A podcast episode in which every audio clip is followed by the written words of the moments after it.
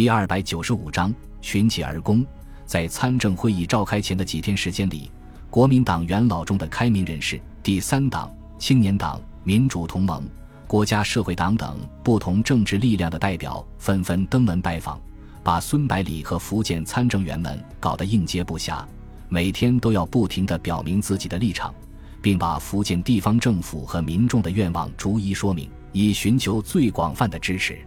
与此同时，重庆的各大报纸全部把焦点汇集到即将召开的参政会议上，每天用最大的篇幅来进行相关的报道。孙百里作为最年轻的绥靖主任和战区司令，以及经济实力最强大的地方势力的代表人物，受到格外的关注。照片开始频繁地出现在报纸上面，对很多问题的看法也在民间引起不小的反响。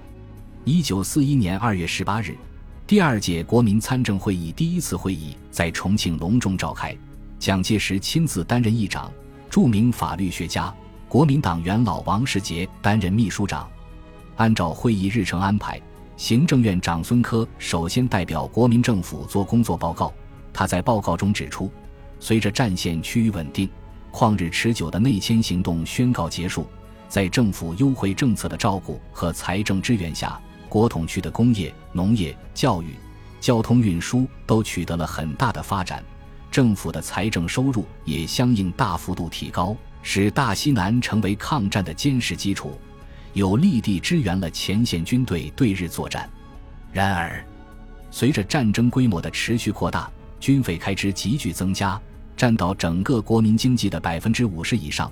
尽管海外华侨每个月都有高达八百万元的捐款支援。政府的财政赤字仍然居高不下，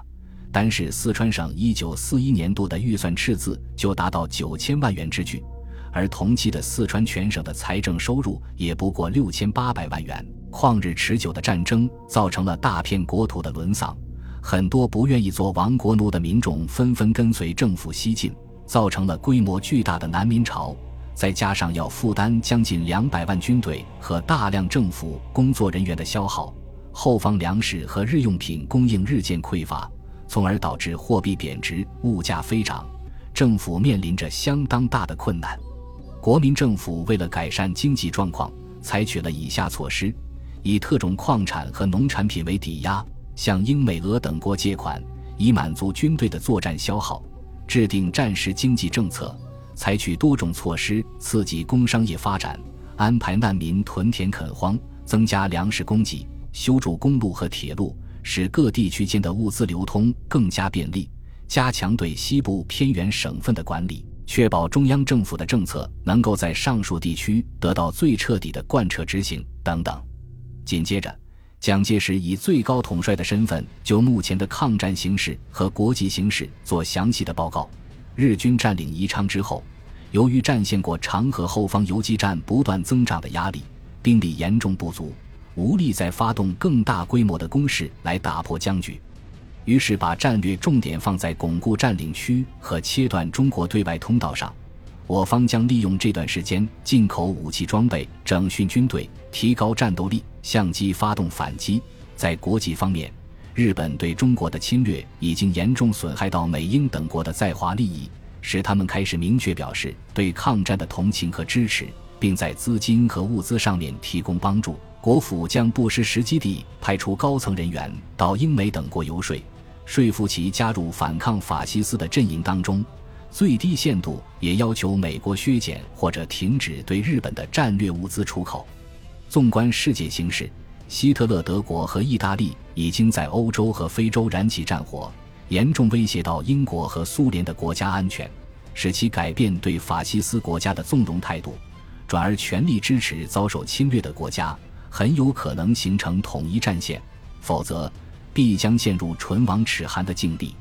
出乎最高统帅预料的是，他的演讲刚刚结束，一名河南参政员就站起来说道：“抗战形势已经如此艰难，可是却有些高级将领不顾民众死活，一味横征暴敛，使老百姓对政府怨声载道，不知道该如何处理。”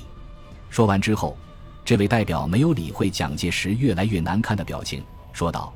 我们河南民间现在有种说法，说河南有四害：水旱、黄汤。前面几害我不用说，大家也能猜出个大概。可是最后面这一害就很少有人知道了。接着他环顾会场，高声说道：“这最后一害指的就是第三十一集团军军长汤恩伯。”各位参政员不禁要问：汤将军乃是冲杀在抗战前线的高级将领，怎么会变成地方上的一害呢？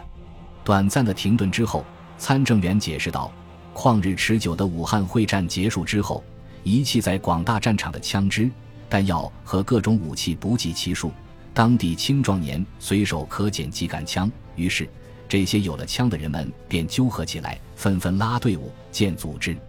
一时间，中原大地群雄并起，各种武装团体如雨后春笋般从两军大牙交错的中间地带冒了出来。”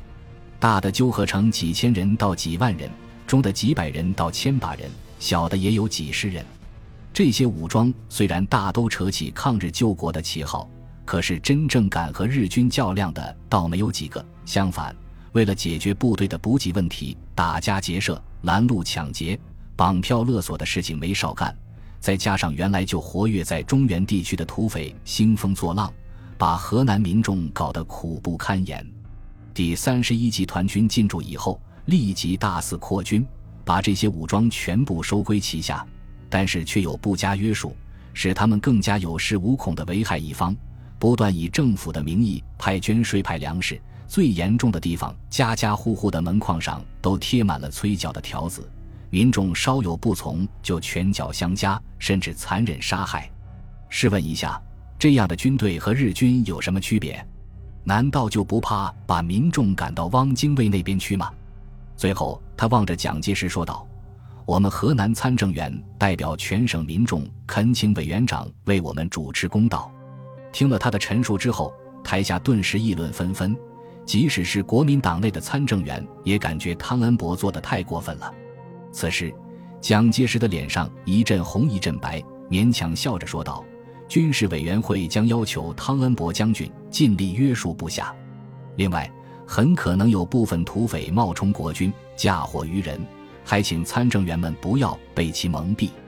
河南参政员刚刚被安抚下去，邵从恩就站了起来，说道：“委员长，现在成都的米价比去年同时期相比已经上涨了三倍，城市饥民好歹还有政府保持低水平的供应，但是广阔的乡村。”那些无人供应的饥民，要么坐等饿死，要么就铤而走险拦路抢粮。可是，在这种情况下，省政府的财政预算居然高达亿元，民众如何负担得起？恳请委员长和参政会议通过决议，酌情减少预算，给川民留条活路吧。蒋介石没想到会连续遭遇责难，顿时脸色铁青，沉声说道：“抗战形势如此艰难。”全体国民都要做出牺牲，比起在日寇铁蹄下痛苦呻吟的民众，四川民众的生活已经很不错了。四川历来就是天府之国，粮食丰盈，之所以米价飞涨，是因为奸商囤积投机所致。各位参政员应该想方设法劝喻这些人以国事为重，而不是为难政府。邵从恩看蒋介石不为所动，不满地说道：“既然委员长不同意。”我们就提醒会议通过提案，要求政府减免。秘书长王世杰怕两人僵持不下，急忙插话道：“这个问题将提交议长详细参详之后再做决定。”然后示意邵从恩坐下。还有哪位要发言？这时候，一名国民党参政员站起身来，大声说道：“宜昌失守，导致重庆门户大开，抗战形势因而变得异常严峻。”国军和政府也因此饱受国人诟病，因此必须要有人负这个责任。陈诚作为指挥官，难辞其咎。我提议给予必要的惩戒。他的话音刚落，席间就响起此起彼伏的喊声：“不杀陈诚，无以谢国人。”蒋介石没想到，居然党内参政员居然会起来发难，有的手足无措的感觉，急忙替自己的心腹爱将辩护。陈诚只是中途接手来收拾残局，当时形势已经想到糜烂，我军无论是兵力还是火力都远逊于对手，而日军又有强大的空中支援，换谁去都是这样的结果，不能因此责难他。然而，参政员们丝毫不为所动，仍旧议论纷纷，甚至有人直接要向会议提出提案，把陈诚撤职查办。孙百里当即站了起来，大声说道：“各位参政员，宜昌扼守四川和长江的门户，是陪都和西南大后方的咽喉所在，的确不容有失。但是宜昌失守到现在已经半年多了，为什么陪都和大后方还安然无恙呢？”孙百里环顾会场，自己回答道：“这是因为陈诚的第六战区牢牢地把日军挡在宜昌以东，使其再也无法前进一步。宜昌失守，陈诚诚然有责任，但是绝对没有到要杀头的地步。另外，我们也应该给他立功赎罪的机会。自抗战爆发以来，陈诚几乎参加了所有的重大战役，屡有上佳的表现。”怎么可能因为一次失误就苛责于他呢？参政员们听孙百里这么一说，也想到陈诚过去的表现，感到确实有失公平，于是不再坚持。